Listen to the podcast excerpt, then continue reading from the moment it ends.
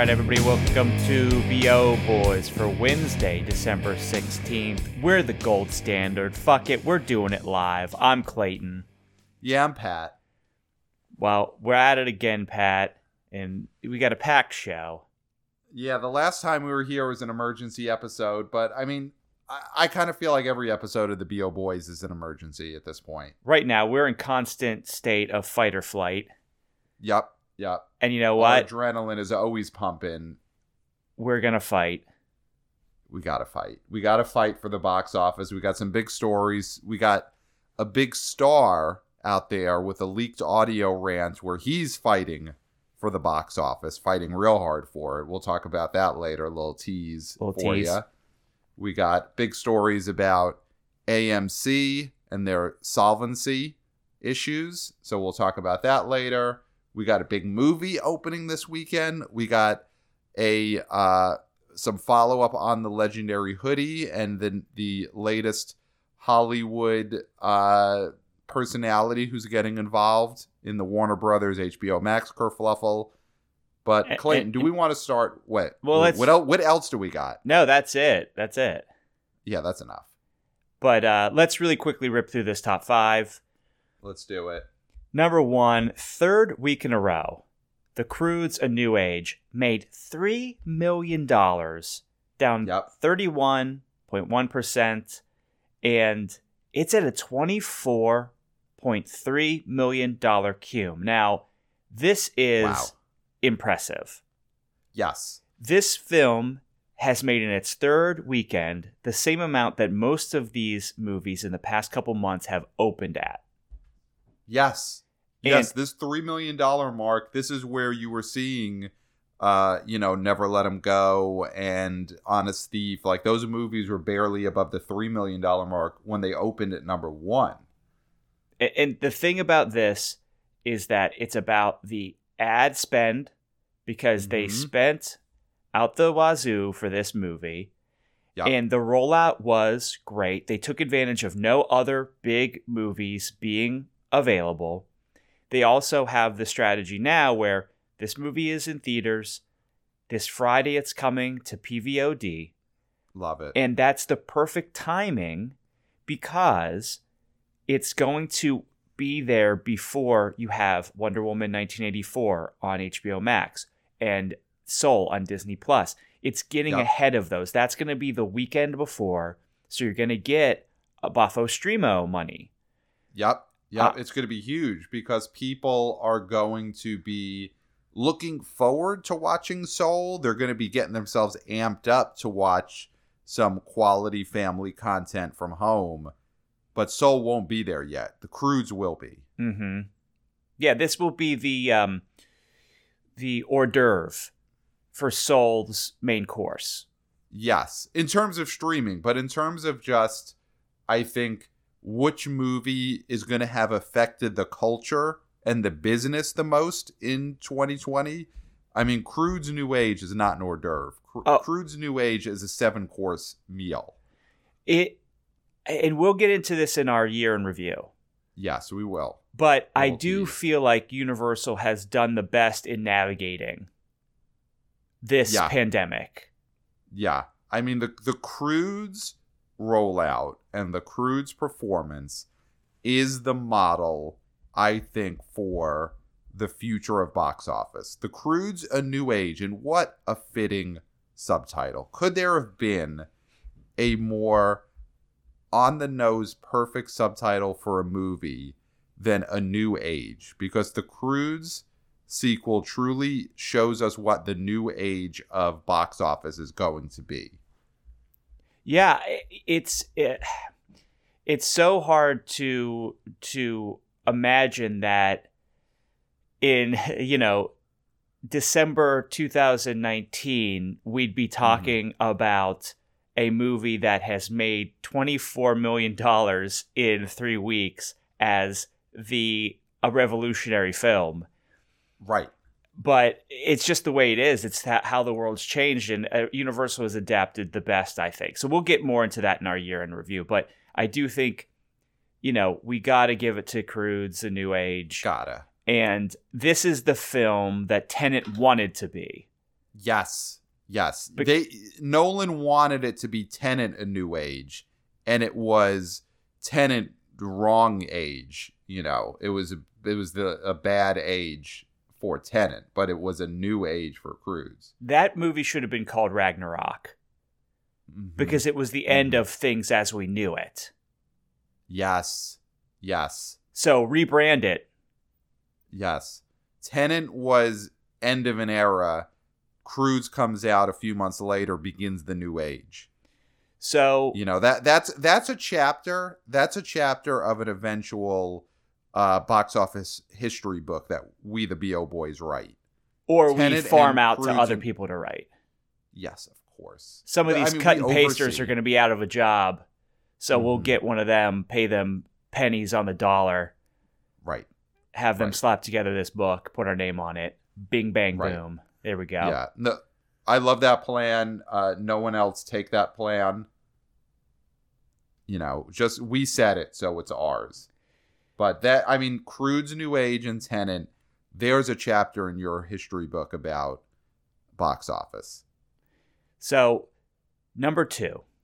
Mhm. Surprising number 2 actually not surprising so much though when you look at these numbers and and where we're at because Half Brothers staying at number 2 for 2 weeks in a row made $495,000, a drop of 29.3%.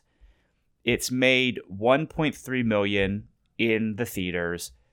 So, uh, you know, we're going from 3 million to half a million. So, that's not great box office, but you know, this is a comedy. It stayed where it was. It beat off Yep. Elf, Elf because Elf is at number 3. So, it beat off Elf, which is good. Yeah, you love it when Half Brothers beat off Elf. So that's really good that it stayed where it was. Again, Mhm. don't know the viability of, of this film going forward. I think it might be a good rental for people. But, you know, two weeks at number two ain't so bad. You know, they're not going to beat the Croods. The Half Brothers aren't going to beat the Croods. No, but I think, you know, we talked about this a little bit last week. I'm high on this movie being a launching pad for the creatives involved. I think your your stars, Jason Shuman and Ed, Eduardo Cisneros, play the half brothers. I think this is the type of performance that gets them other things, gets them in your bigger ensemble comedies, maybe gets them other vehicles. You know, because this is a movie that's going to be the top, near the top of the box office for a few weeks.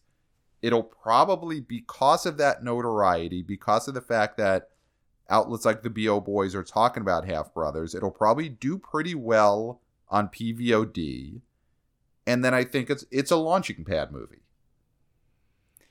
Yeah, I mean, it could be. That's you're on that tip. I I'm dubious about it, but we'll see. Listen, we have Yeah. a lot of running bets and a lot of pro- procrastination, uh, prognostications. Fuck it, we're doing it live.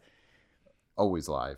And I and speaking of fucking doing it live, I uh misread the wrong names as the stars. Those were producers of the movie. The stars are Luis Gerardo Mendez and Connor Del Rio. But I'm how do you, do you think Connor those producers are going to pop off?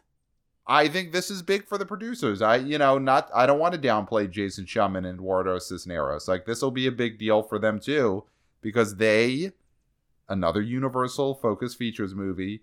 They were able to get this movie out to the theaters and get some amount of people to know it existed, which is the best you could hope for right now, is just the audience knowing that the movie exists and they could see it. Yeah. Let's let's let's go to number three. Let's do it. Elf re-release, Mhm. four hundred thousand dollars, made one point four million dollars in its re-release, which was five weeks. Again, you know, good showing for our boy Will Ferrell, who, Yeah. Uh, like we said before, probably will not have another movie that makes it to these heights in the theaters. No, probably not. And you know, looking ahead to next weekend, there's a big new movie that is going to open at number one or two. You figure the Croods then are either one or two. So Elf doesn't really have a chance of moving up another spot. Like even if it flip flops and moves ahead of Half Brothers next week, next weekend, Elf probably doesn't really have a shot at moving up to one or two. Yeah. Um, so this is probably as good as it's ever going to get for Will Ferrell, being number three at the box office. I mean, I would say I hope he's out there somewhere celebrating. You know, he's he's gets to be near the top of the box office again, and it's not something that he's gotten in a while. Nope, unfortunately. So number four, Freaky, Mm-hmm. dropping down from number three this week, three three hundred and fourteen thousand dollars, drop of thirty three point seven percent. It's at eight point two million. Uh, it's this movie should have done better. it should have done much better. I mean, I know that the movie I'm going to mention is a Marvel property, but look at Freaky in comparison to the New Mutants. You know, another sort of. I mean, New Mutants is Freaky's a, a comedy horror. New Mutants is a, a straight up drama horror, but New Mutants ate Freaky's lunch, and New Mutants was a movie with nothing but bad buzz behind it. Freaky supposedly had some good buzz. Yeah, And for Freaky to underperform New Mutants by this much is that's kind of a blemish on the Universal marketing machine this fall. We we need to in our year in review we need to talk a little bit about Anya Taylor Joy because I'm starting to believe that one of the reasons why New Mutants did so well is because of her. Yes. Because Yes, not I to talk about TV because it's an inferior medium, but Mm-hmm. the Queen's Gambit has been just raking up the views on Netflix, Mm-hmm. and that shit is so boring. You gotta believe that it has something to do with her star power. Yep. Yeah, she definitely. I mean, let's just say it. If you had switched Anya Taylor Joy and Kathryn Newton, the star of Freaky, if this was Anya Taylor Joy switching bodies with Vince Vaughn, Freaky is a 2020 of this era blockbuster. Yeah, that's a huge hit. That's hands Yeah. down a huge hit. Yeah. Yeah. So star power still counts this year. You get a star in the right part, they could power audiences to even come out in a pandemic because for a lot of people, star power trumps health, it trumps safety. Stars are all that matter. And speaking of which, number 5 we we've got Mhm. The War with Grandpa, $264,000, down only 16.2%. It is now at 17.9. Oh, it's so it's so close. I could, it could sniff that 20. Now, here's the deal with The War with Grandpa. Last week, I Mhm. talked about how there's got to be something going on and uh, the reason for this drop. And it's because this movie is now available for $14.99 on iTunes Wow. to, That's to huge rent. intel. Okay. I believe it's to rent. Um, but So that is a that is a deal because 1999 has pretty much been established as your opening weekend two two day rental price point on PVOD for these new movies. well, here's So something. With- this is even better. I'm sorry to interrupt you, but I want to uh, make sure that I'm correct. You can Breaking news. buy it for $14.99. wow. And then here's another thing. This is another movie that rolled out so elegantly in the pandemic. You can buy it now for $14.99. Great. But guess what? You can then rent it on December 22nd for probably, I'm assuming, a lower price point, right? The normal price point rental, which would be $6.99, $5.99. Now, I'm not sure, but if I know the people at 101 Studios and they've been Mhm. impeccable with their decisions from the start Yep. with this movie, the rental price should most likely be the 5.99 to 6.99 range. wow. I That- mean this is that is smart as that's hell. Beautiful. Yep. Yep. it's giving people the opportunity to see everything exactly the way they want to see it. If people wanted to see it in the theater, they had that window. If they wanted to buy it for 15 bucks, they have that window. If they want to rent it, then those people have that window. And it's not all the same time, huh? It's not this drop it in theaters, drop it on HBO Max same day. You don't know what to do. Right is left, left is right. You don't know where to go. Huh? The War with Grandpa gave people a, a, a progression, a logical progression. Yeah, these the what what we're realizing now and what these companies need to realize is that people are willing to wait, but they're Mhm. not willing to wait as long as these companies want them to. And Yes. I think that that is a major difference with a whole generation of, you know, having a high-speed computer in their pocket and having high-speed internet and having everything at their fingertips.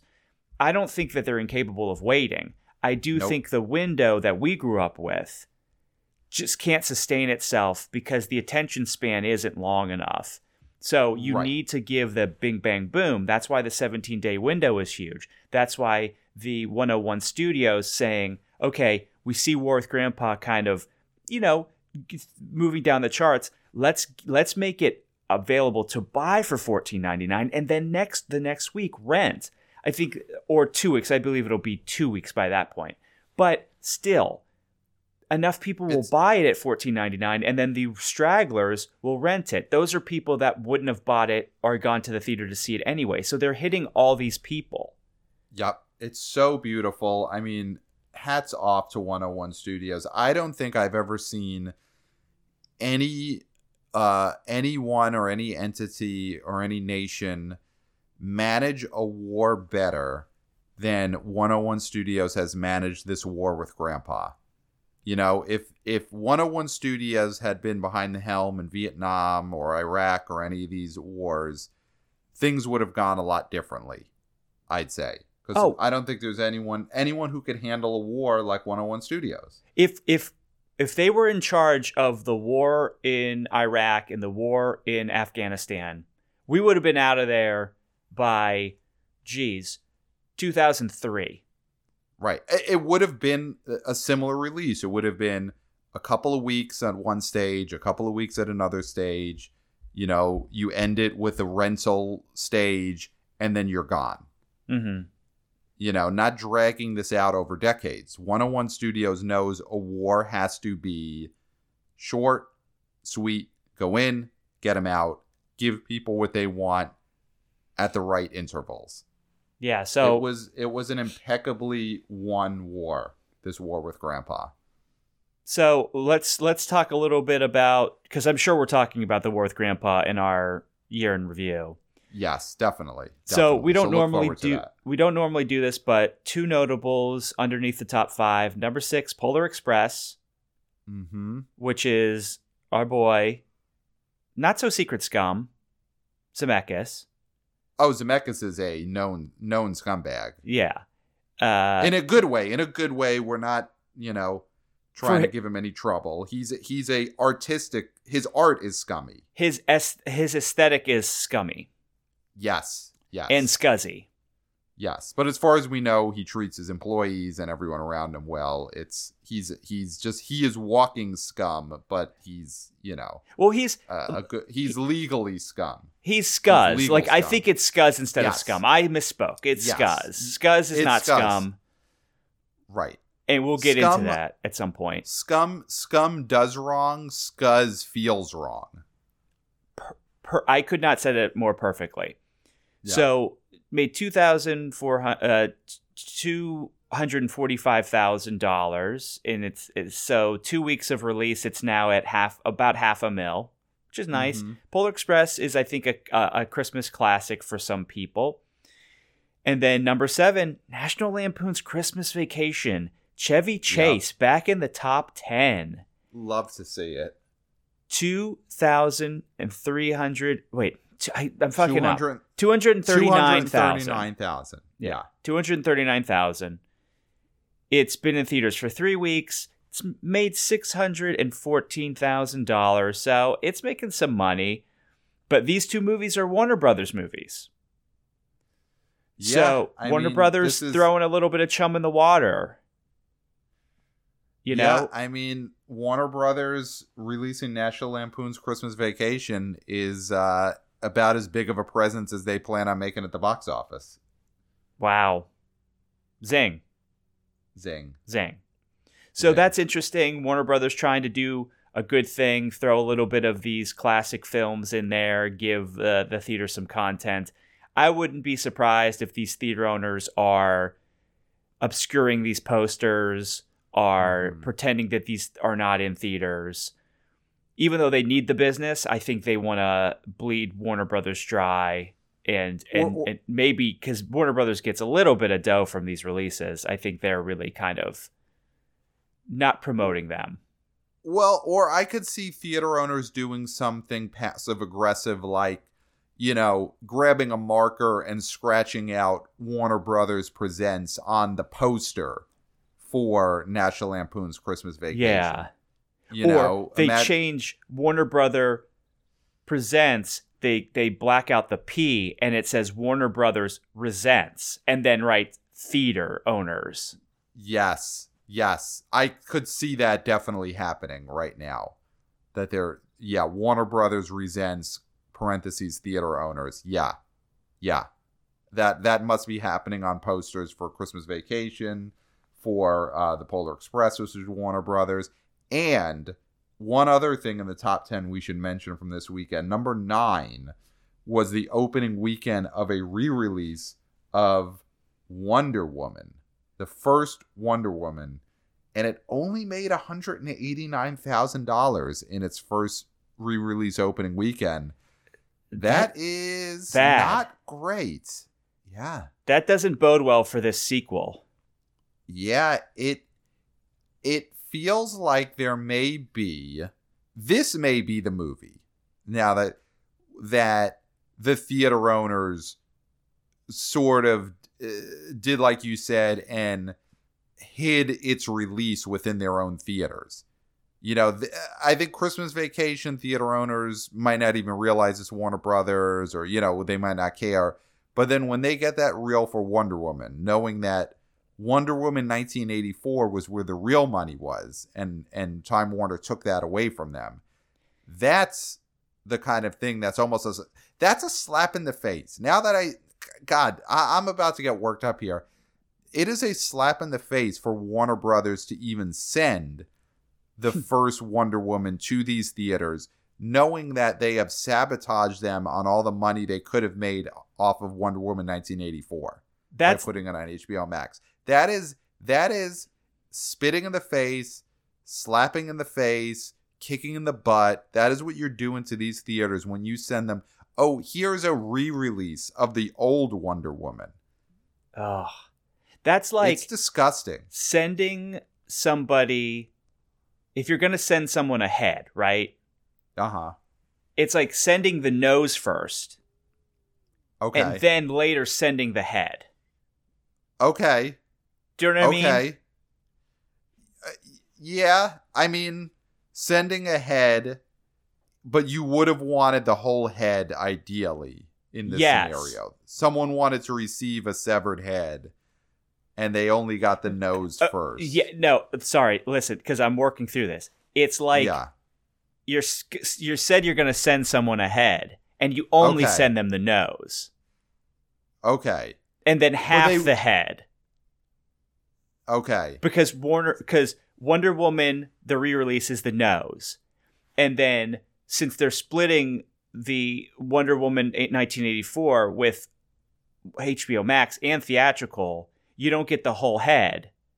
Right. You get half the head. I would have went with this. Okay. Here's where I would have gone. You told somebody, say your your partner, you were going to buy them a, a, a new dress or a new suit, you know, whatever, whatever they wear, and as a gift, and then you get there and you hand them some used clothes that you got at a Salvation Army, and they were expecting something new and instead you're giving them something with holes in it. Yeah, that works. I feel like that. I mean, I love the head thing. I think there's just uh, I'm struggling with scenarios in which a person was excited to receive a full head. Like if I guess it's like if you're a science lab, you were excited to receive a severed head, and you're upset when you only get the nose. Like I think that works, but you've got to be a science lab of some sort. Sure. But, but basically, yes, Warner Brothers is sending a nose. They're sending old, you know, uh, hole ridden clothes from a Salvation Army. That's what they're doing by sending these theaters Wonder Woman. And I bet there is some of what your theory. I think that part of why Wonder Woman re release underperformed this weekend is these theaters probably didn't put it on the marquee, didn't bother putting the poster up you know, someone goes to buy a ticket at the front desk and they're like, I don't know, I don't think we have any more for Wonder Woman. You, why don't you go see uh, something else? you want to go see Croods. You want to go see Cruise? because I think that's the thing with if they promoted this re-release, it seems thirsty, it seems desperate, mm-hmm. and it's going to be interesting to see. And we'll talk about this when we get closer to our Christmas release episode. Is it better for theatrical if Wonder Woman 1984 bombs as a Hmm. hybrid release?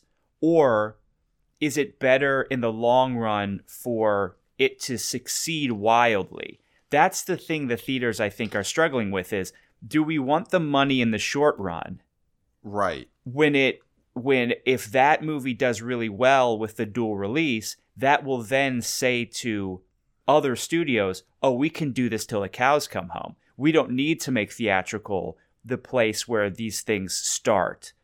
And that I think will at the end of the day maybe hurt their business. So it's this weird thing like they don't know what to hope for on Christmas. They're not sure Well- what they want. Do they want success or failure? Well, I think my answer to that question leads us perfectly into then what I think should be our next story. Okay. that we should cover, or the the first uh, story that we should cover. I think that to answer that question, these theaters want everything to be a hit immediately. They're gonna w- wish it ain't gonna happen, but they're gonna wish that Wonder Woman 1984 blows the doors off of the the theaters on Christmas Day when it comes out, because these theaters need cash. They want money yesterday. They cannot wait anymore. And that's very clear. There's a story in deadline this week about amc and the financial trouble that they are in right now. Uh their stock plummeted again this past week plummeted 18% this past monday then another 10% on tuesday. And the reports are they need cash to survive AMC said last Friday it needs an infusion of $750 million to make it through 2021. So, yeah, these theaters need money right quick. They cannot wait. They can't hope something bombs out of principle or out of hope that it helps them in the future.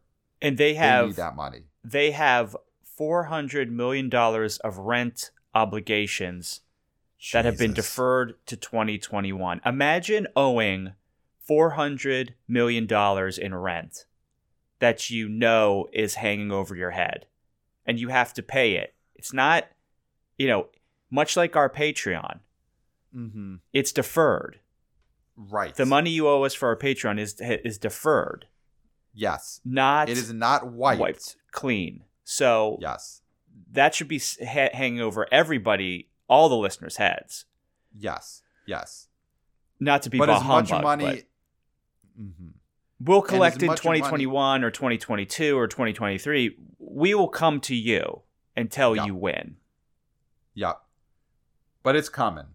But the thing is, as much money as the wannabe o boys, wannabe o girls, wannabe o people, as much as they have hanging over their head for how much they owe on back Patreon payments, it's still not 450 million dollars. I mean, this is a or 400 million dollars. That is an incredible amount that AMC owes in rent. And I don't know, it's starting to look like what is the scenario in which these companies, in which, you know, sticking just with AMC, in which AMC could get through this? Because 2021, and we'll have a year look ahead in early January, but 2021 is not going to be a complete return to form at the box office. But by no means, absolutely not. So, how does AMC get through this?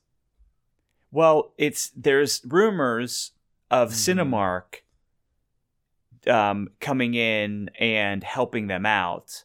So they might have they might end up with equity in AMC, which would be very interesting. Now, there's there's varying reports as to whether this is actually going to happen or it's being talked about or it's not being talked about at all, but that's a possibility is like you might see Cinemark buying up a good amount of AMC. So then you're just going to have two big theater chains at that point. Mm-hmm. I mean, they're not going to buy all of AMC, but it's going to be one of those things where there's going to be some consolidation that possibly happens here. Yeah, well, Cinemark though doesn't own Regal. Regal is still a different chain. But that's what I mean. You'll have Regal and then you'll have Cinemark. Yes, yes, you'll only have two instead of also having AMC. Gotcha. Yeah.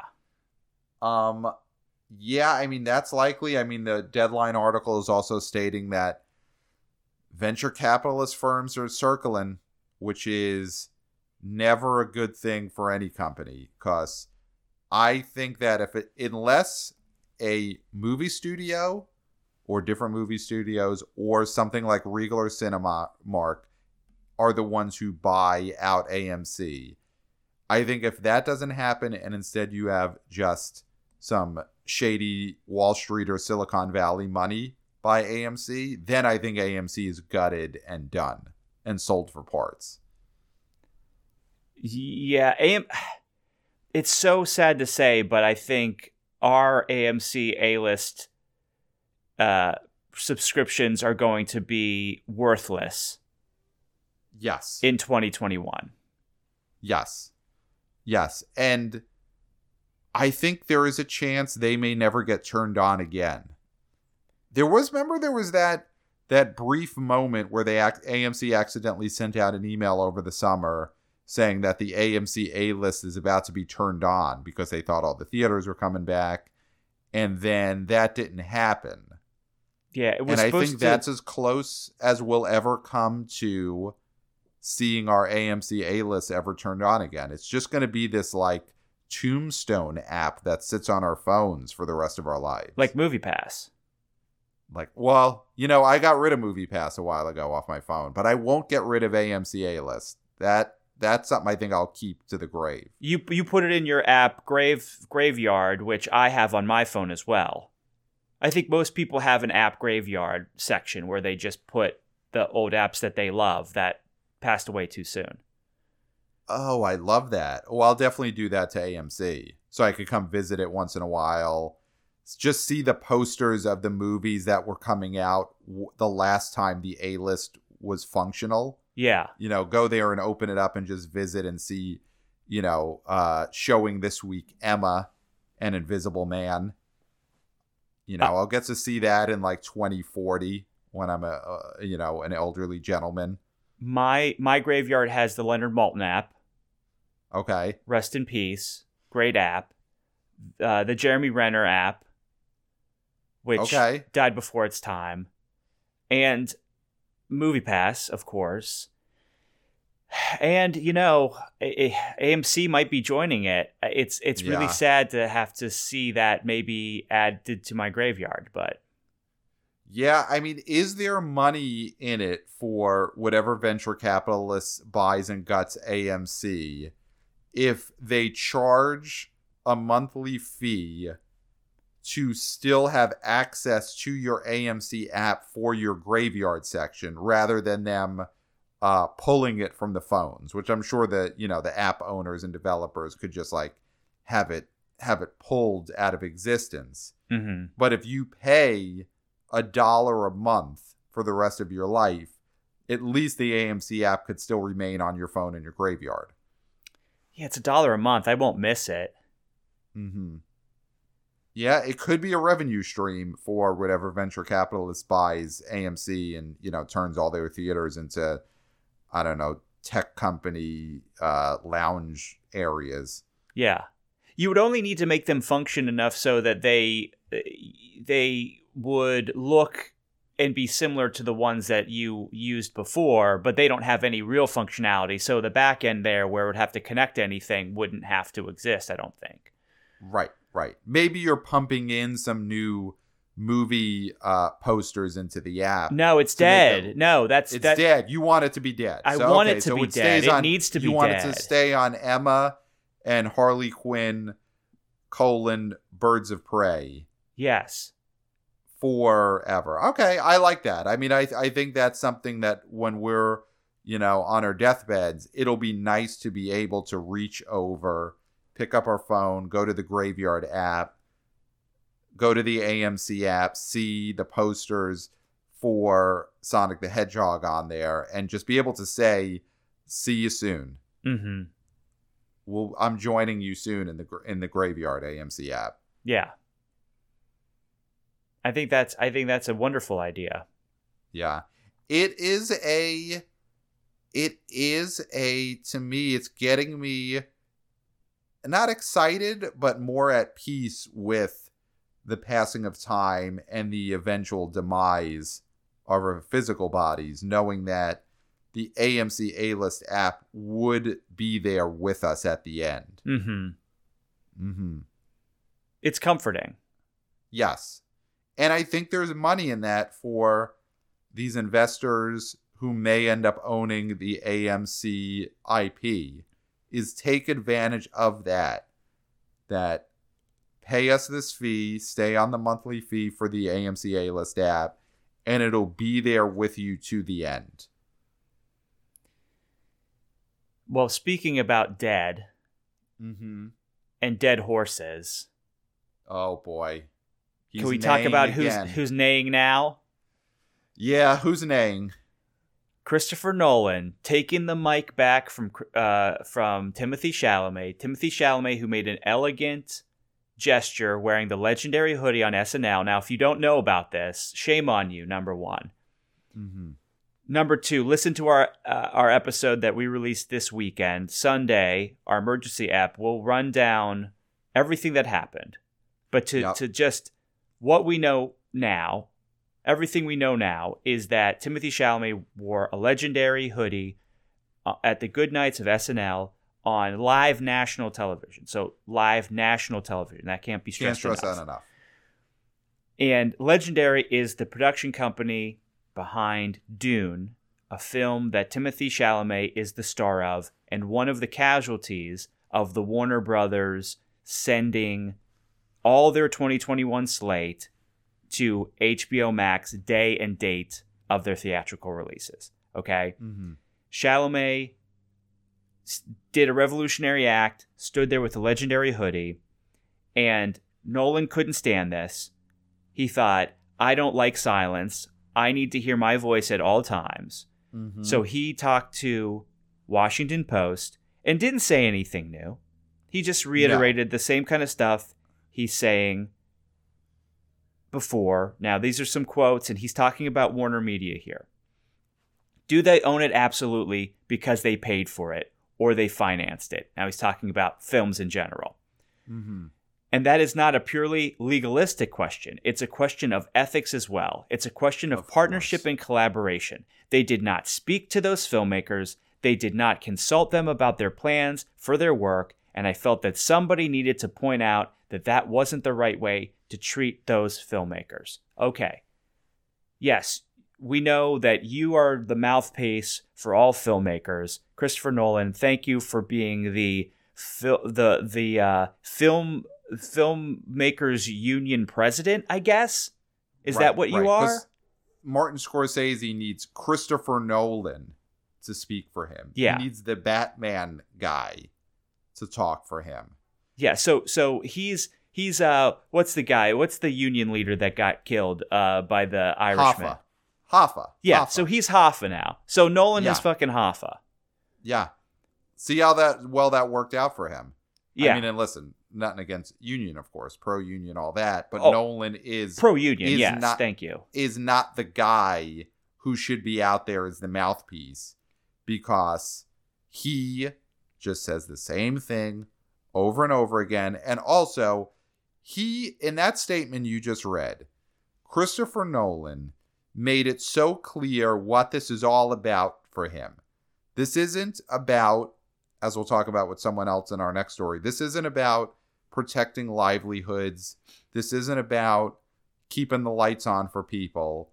This is about ego. Because Mm. Christopher Nolan's big gripe is they didn't consult us, they didn't tell us, they didn't basically they didn't massage our egos. And here's the thing. There's a point we're to both that. on this we're both on the side of the filmmakers here. We're not for this Time Warner Warner Media dumping all the movies out of nowhere on HBO Max instead of theaters. We're we're on Nolan's side, but Nolan is just such a a annoying gnat of a presence at this point that I talk about what he said and it somehow makes me feel like I'm arguing for the the media conglomerate. I know. That's what's How does he do about that? it.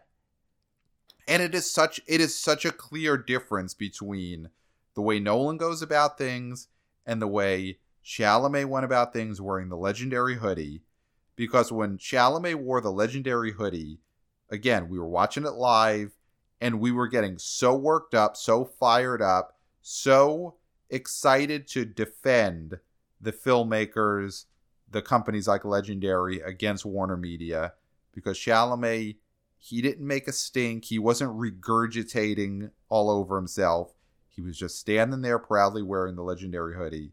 Christopher Nolan, he goes out there and he makes you feel like, I, you know what? I want to side with the cell phone company that Yeah, owns I know. Warner Media.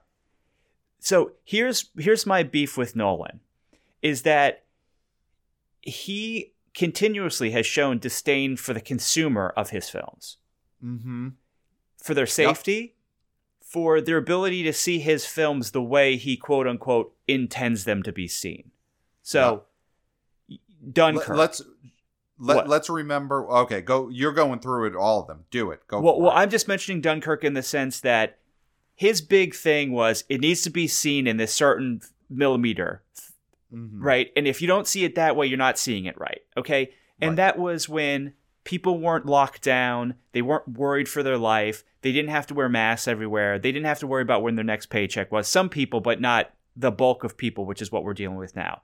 So we could put up with that kind of thing. And I wanted to see Dunkirk the way Nolan intended because I'm a film lover. I felt like I want to see the way the artist intends it Mhm. that was a whole issue where most theaters couldn't show it that way because they couldn't afford it and they and they they just couldn't afford the expense right so you're feeling like i saw dunkirk but i didn't see it the right way so you're feeling ashamed as a consumer which Mhm. i like to be shamed by people i like to be shamed by companies but most people don't like to be shamed by companies and they shouldn't be shamed by companies Right. so then this whole Tenet debacle happens. He's forcing it out when it when you we know it's not going to do well. We were hopeful, but we were only hopeful because you have to live on hope. You can't live in your fears, you got to live in your hope, right? Mm-hmm. So then we're like, "Oh, maybe we can see it at a drive-in." Oh no, no, no. You can't see it at a drive-in in a place where you can't see it in theaters like the New York City area. And, and because he doesn't want people to see it that way. He needs people to see it in a dangerous enclosed space. And That so- was the one that really broke us when Tenet, when Nolan wouldn't let them show Tenet in drive-ins. That was abhorrent. Because neither of us have cars, neither of us have access to cars. But guess No. who would have gone and driven, found a way, got an Uber who wanted to watch a movie with us, an Uber Yep. driver who who wanted to watch a movie with us. We would have gone to see Tenet in a drive-in, A hundred percent. hands A down. hundred percent. but he took that from us. He's making the consumer not even part of the equation. And he's got to realize he is in a consumer based media. Like you need people to consume and pay for your movies in order for you to do what you do. Now, we as an audience have given him such a ability to make the kind of movies he wants to make because we've said we dig what you're putting down, my man. Right. But when Right. he shows outright disdain for us, and then that's the thing, we are on his side. We're on his We're side. on his side. But when he says all this shit about HBO Max, I'm thinking, oh, it's another way that Nolan's saying, you can't have these films. You have to bend over backwards. You have to risk, theoretically, risk your health to see these films. That's what he's Right. saying. That's what I hear when he speaks. And I shouldn't Right. hear that. I should hear Right. somebody who's looking out for my health. Right. Right. And, and it, it just it goes back to this guy needs to go away because I think he's doing his his cause, his side, you know, arguing for the filmmakers, arguing for theatrical. He's doing them a disservice right now by continuing to go out there, by continuing to regurgitate, by continuing to be so off-putting that again, he's he's making people feel like they should side with the cell phone company that owns Time Warner. And that is that is a bad place to be right now. If you're Nolan and you are just so grating that people are starting to feel like, you know what? The cell phone company did the right thing by the artists. Yeah. It's it's it's nuts. Yeah. I mean, we're not. So- we're going to hear more from him. There's no way he's going to stop talking because he's out on the promotional tour for Tenet, a movie that just now came to PVOD. Can you believe that? Croods is going to PVOD this Friday, and Yup. Tenet is still a movie you can only see either in very few theaters or paying twenty bucks to rent. It's absurd. It's, It's absurd. absurd. That window, it needed to be smashed, and it got Yes. smashed, and he can't deal with it. And Tenet is old news now. Yes. It is old Yeah. bad news. It is old sad news. that that's that's the the the big problem right now about trying to sell this on PVOD. It has such a stench. It has the Kristen Stewart Charlie's Angels stench on it. No, we need to that- let's let's let's retire. Talk about graveyard. We need to retire that Kristen Stewart, Charlie's Angels, um, bad box office. I think Tenet needs to take that place.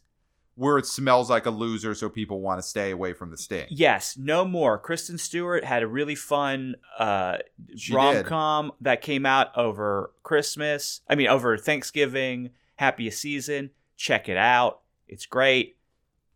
We she's off. She she's she's she's got off. We, we're letting So- her off.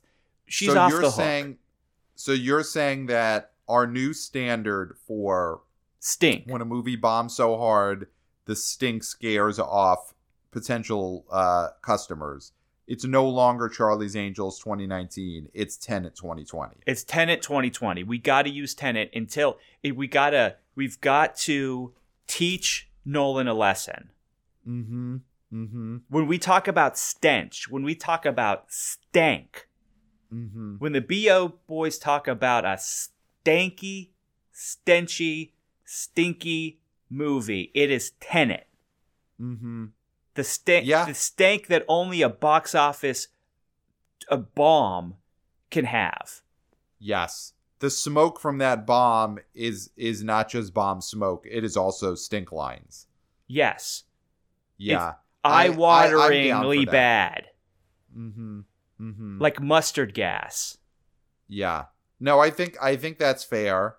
And you know, the big takeaway here from Nolan talking again is Christopher Nolan, we call you our dead horse because a dead horse is dead and doesn't make a sound. You refuse at this point to just be the dead horse. You're a dead horse who just keeps coming back to life, running around, you know, uh, uh, eating crops, knocking over fences, whatever. You know, the last gasp of this dead horse. But he's not alive. everyone He just- he just doesn't know he's dead. That's the thing with a dead horse. It doesn't, you know, like he's Yes. not coming back alive. He doesn't know he's dead. Yeah. He's a zombie horse at this point. He's Bruce Willis in in Sixth Sense. Yep. Yep. 100%. So, I mean, that's Nolan for this week. I'm sure we're going to hear more of him these next couple of weeks, but dude, take a lesson from Timothy Chalamet with the with the legendary hoodie. That's how you handle this. That's how you make a statement. Well, but if you want to make a true statement, if you mm. want to speak words and have them impact people with their power, why don't you take a little uh you know like uh what what would it be? Like um Q Q or lesson from Tom Cruise.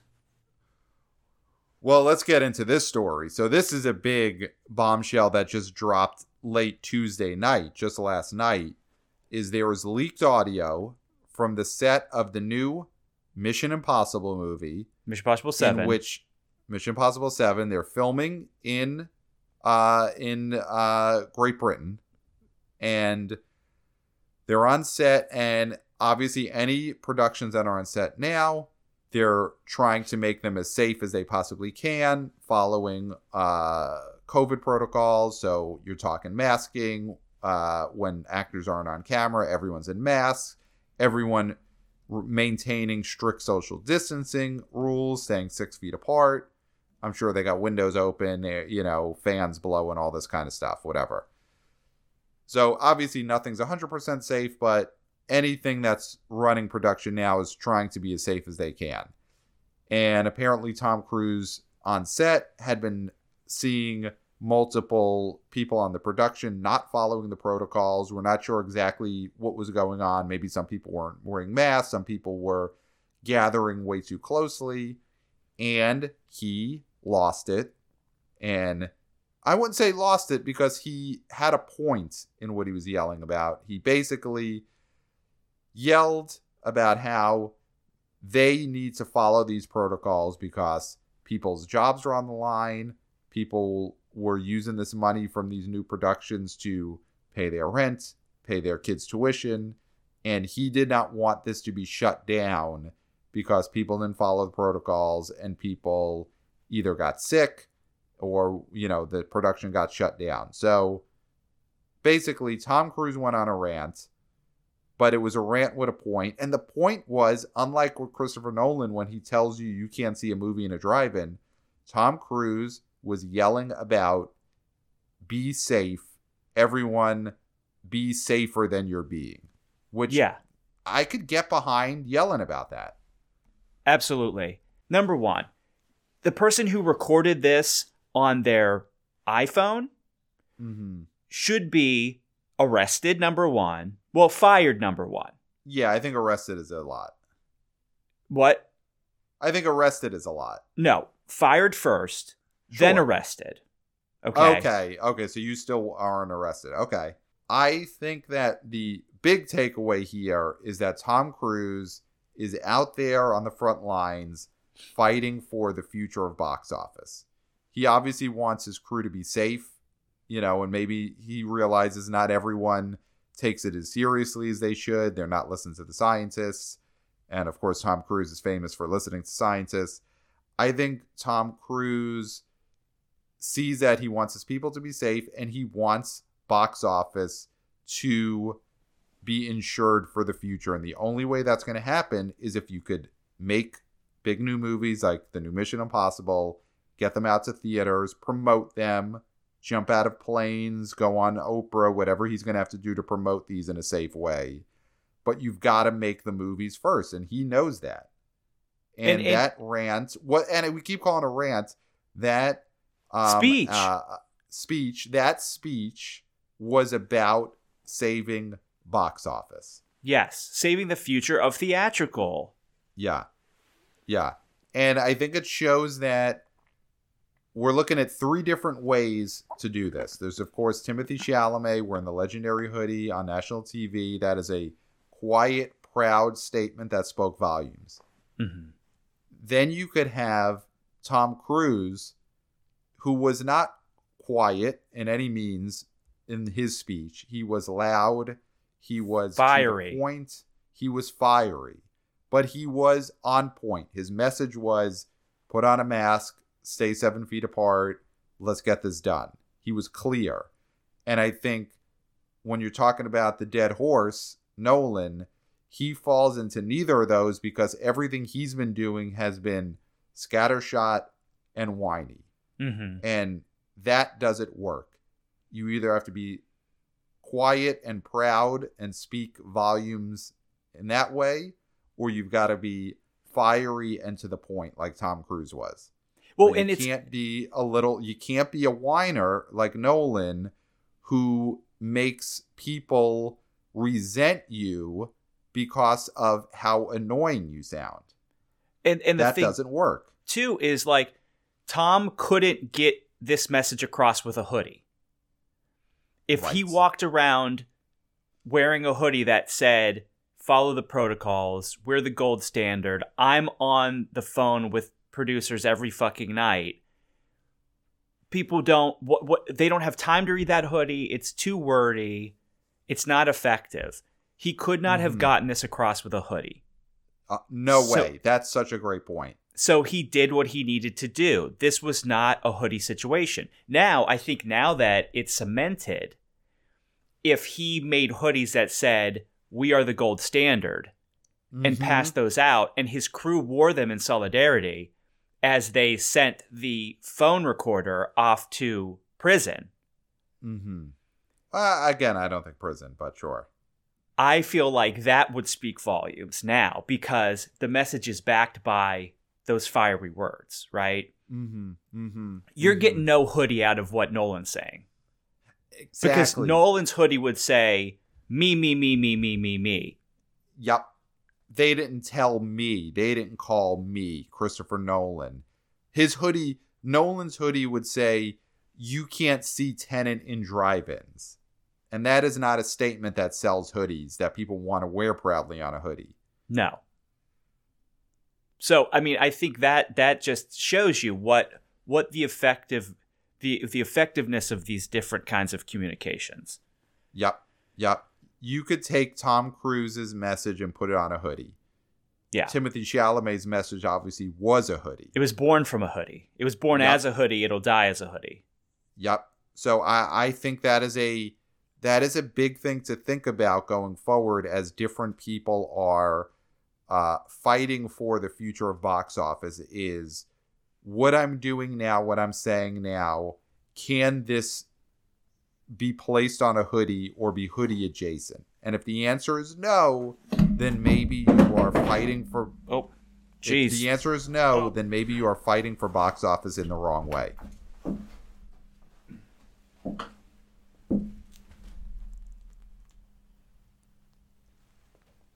You all right over there? Talk about a raw feed. So I got disconnected. I'm so sorry. My phone. I got so excited. I knocked the phone off. I thought there was something was going on. All right, so you could just pick it up from there. Oh no, fuck Did it. It's a raw what I said? feed. No, we can't leave all this in.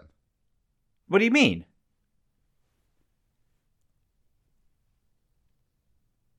It's raw feed. Did what did you say? I said I I forget at this point. Did you say something bad? Did I say something bad? Did you say something No. that is we would get sued for? No. Then it's staying in.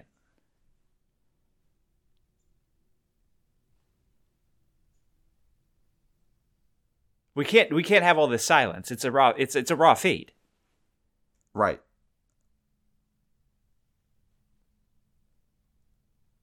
Are you going to say something? Yeah, I finished speaking. You finished speaking. Okay, cool. So, but I I lost the connection. So, what did you say? Um, I forget at this point something about a hoodie. Probably something about a hoodie. Okay. So, Tom Cruise, great man.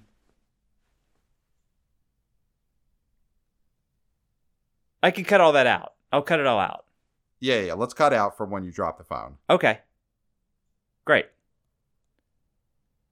So, is that it? Um, yeah, I think we're good on the Tom Cruise thing. okay. Do we have anything else to talk about? Well, we got to talk I about Monster we're Hunter. Good. Oh, that's right. Okay, so why don't you lead into that? Are you all right? Yeah, yeah, yeah. Let's let's go do Monster Hunter. Okay. So before we go, Pat, we do have a movie coming out this weekend. The Milla Jovovich starrer Monster Hunter, which comes out this Friday, the 18th. This is a film that came out in foreign markets, feels like a million years ago, and did okay, had some controversy. We won't get into it because it is not domestic box office, which is what we're worried about. We're worried about Mm. how this is going to do domestically.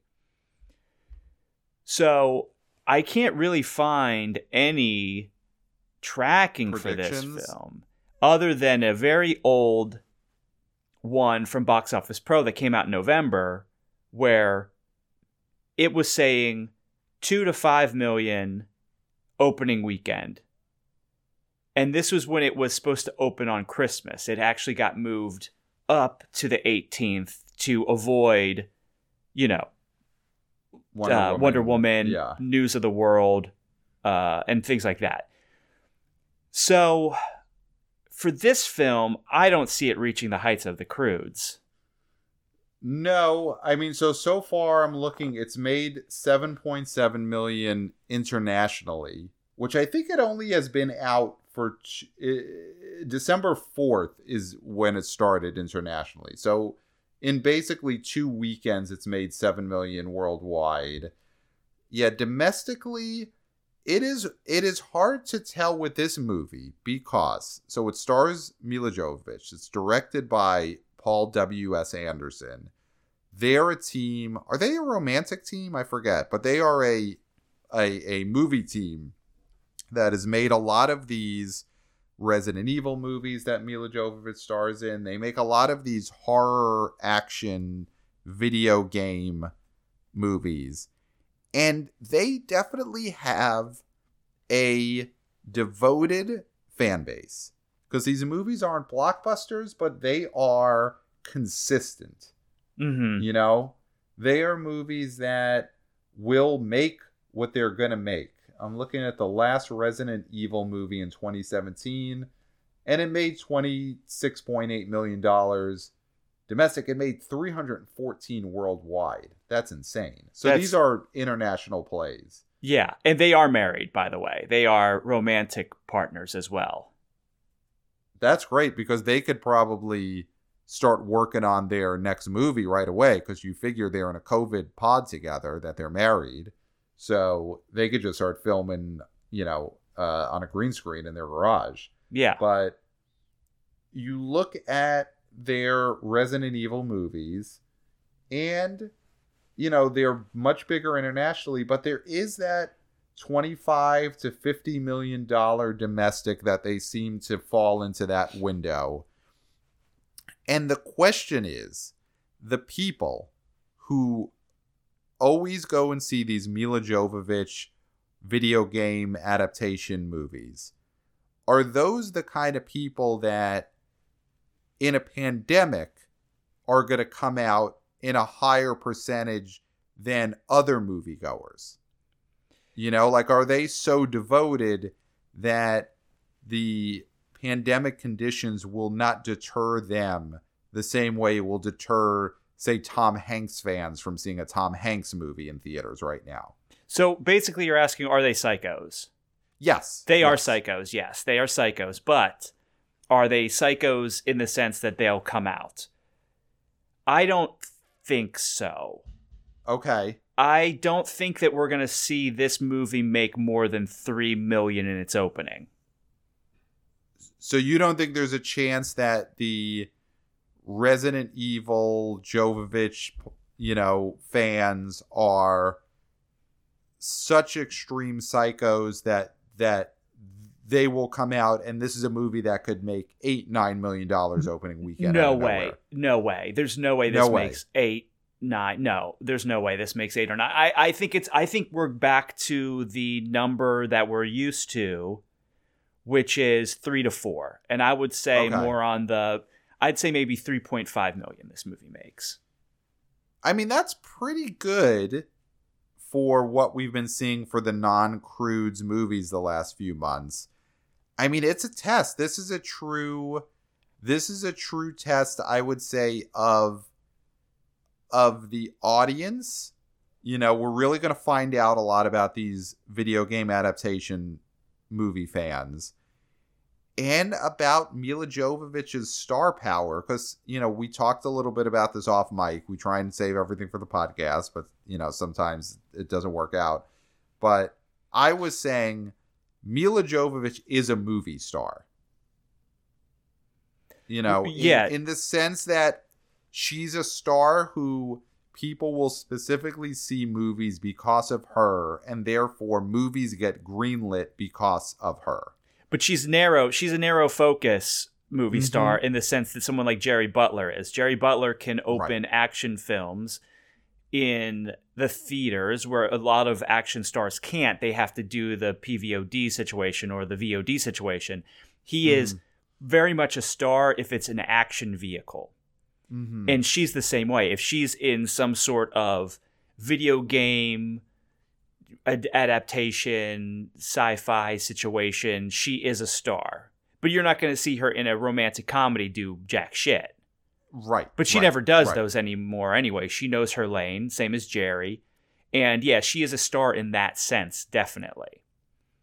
Yeah, so I mean, it'll be interesting to see what Monster Hunter does next weekend. I mean, it's a real hook for next week's show because I kind of agree with you. I I think it'll fall more in that 3 million dollar range like, you know, Let Him Go and Come Play and and Honest Thief and all those movies open at.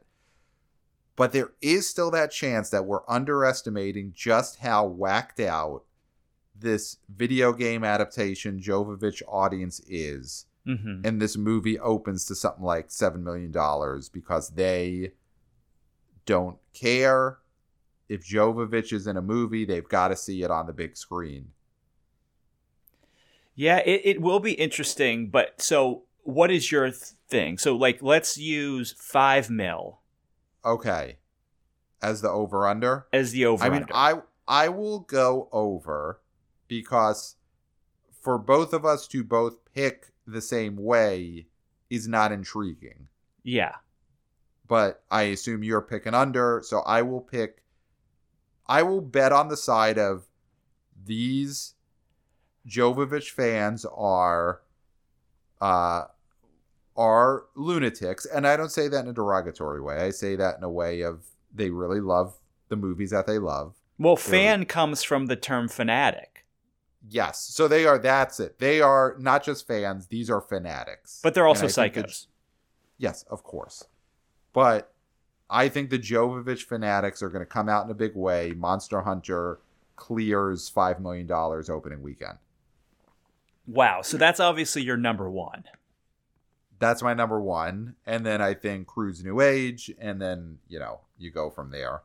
Well, see, I Elf think and- looking at this top five, I think we go Monster Hunter number one, Croods number two, and then I think Elf actually beats off the Half Brothers. Elf beats off the Half Brothers this week. Yeah, I this agree. week- I think It's uh, Yeah. like the you know the worm is turned, the gloves on the other hand, and Elf is beating off the Half Brothers. Yeah. Yeah, I think so. I think the half brothers they've been they've been up for 2 weeks now and it's time for Elf to beat them off. You know, the closer you get to Christmas coming, then Elf has to beat off the half brothers. I think Elf is beating a lot of of of movies off. Mhm.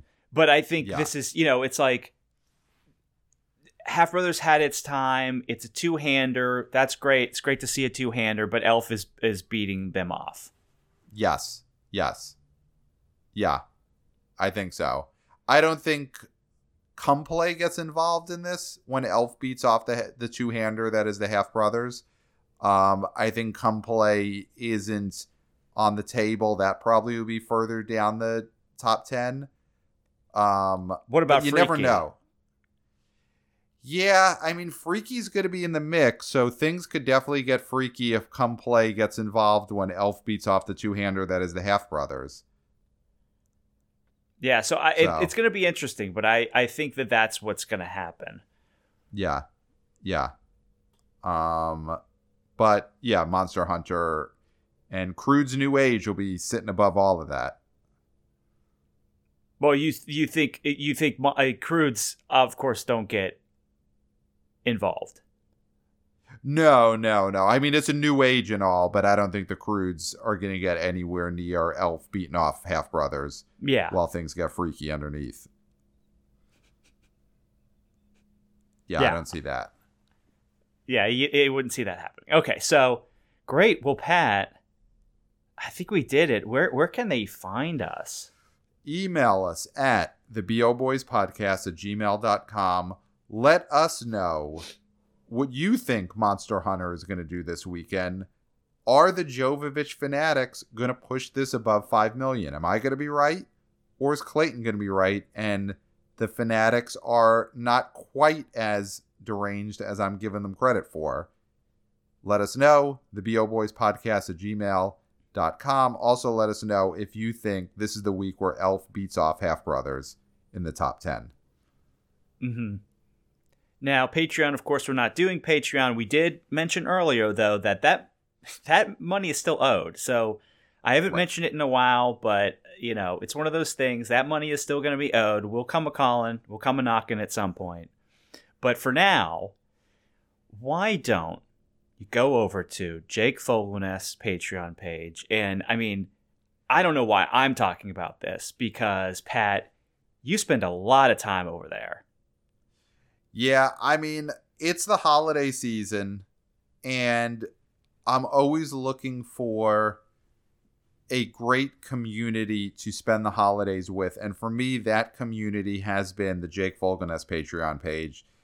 You know, there's just a lot of cool stuff happening over there right now. A lot of really fun content being dropped all the time. I mean, some of that content includes Squirt TV full episodes, Squirt TV clips, you know, so you get the full episodes, but then you could also watch select clips of Squirt TV that that you're really really excited about.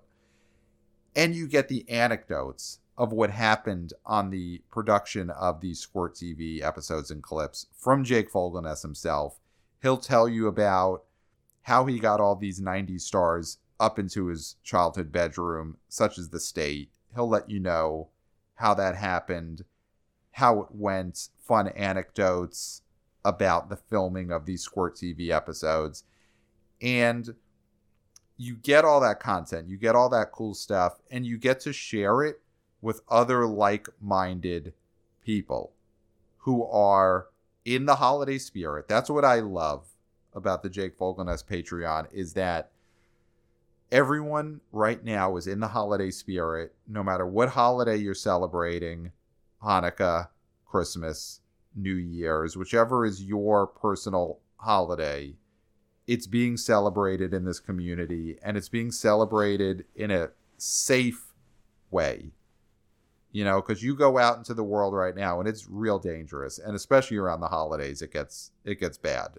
You know, people are breaking COVID protocols, people are getting tipsy, they're fighting with each other, getting behind the wheel when they shouldn't, and none of that happens if you celebrate the holidays in the Jake Fogelnest Patreon. No one is breaking COVID protocols, no one's getting behind the wheel after a couple of drinks in their hands. They are just being safe. They're watching Squirt TV clips in a socially distant manner, which I love. And they're watching out for each other. That's what we're doing there is we're looking out for each other when we visit the Jake Fogelnest Patreon. And it, it, it just it makes me feel at peace. Now we, you know, we spent Thanksgiving together. We're both in separate pods, but we're in pods that we don't mix with the general public, so we are safe. No. We are spending Christmas together, Mm-hmm. and you know, you're saying you've been telling me I'm spending Christmas at Jake on Jake Fogelnest Patreon. So my question is, will I see you? Like, will I see you Christmas Eve, Christmas Day, if you're spending it with Jake Fogelnest's Patreon? Is my question. Like, will I physically see you? Probably. I mean, I have been on this show um, letting people know about this Jake Fogelnest Patreon for weeks now, maybe months. Months. It's it's it's a blur. It's It is months. Okay, great. I mean, it's been the some of the best months of my life, and part of that has been letting you know where I'm going to be and where I think you should be, because on those days, you know, Christmas Day, New Year's, Hanukkah, all New these Year's. holidays that we celebrate. I think that the best way for us to interact is going to be on the Jake Fogelnest Patreon. You know, I think that is right now my preferred method of interaction, of human interaction, and that is the physical space that I want to be in. So when you ask uh, where you could find me on those days, how we're going to interact, I've been telling you for months. Yeah. This is where I am. This is where I plan to be. The Jake Fogelnest Patreon is where you could find me on the holidays. And I think that when you get there, you're also never going to want to leave. The same way I now never want to leave. You'll come to that Jake Fogelnest Patreon and you'll say, This is this is the place for me. What's taken me so long? I mean, I, I, I guess I'll. I, I mean, I, I feel like I need to check it out now at this point in order to interact with you uh, during Christmas, which is what I want to do. Yes. Well, this, that's where I'll be. I'm, I've been very clear. You know, the, the the same way Tom Cruise has been clear to his crew about COVID protocol. I've been very clear, very direct about what uh, what makes me feel safe, where I'll be, and where there's a lot of cool, interesting stuff happening. And that's the Jake Fogelnest Patreon. All right. Well, I mean, I've looked at it obviously, um, but maybe I should look a little bit deeper, and you know, maybe I'll do that. I'll maybe I'll do that. Great. Um, so Pat, otherwise, I don't think there's anything left to say other than until next time.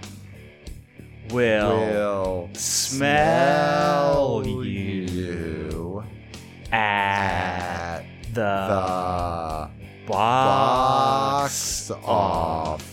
office. Nailed it.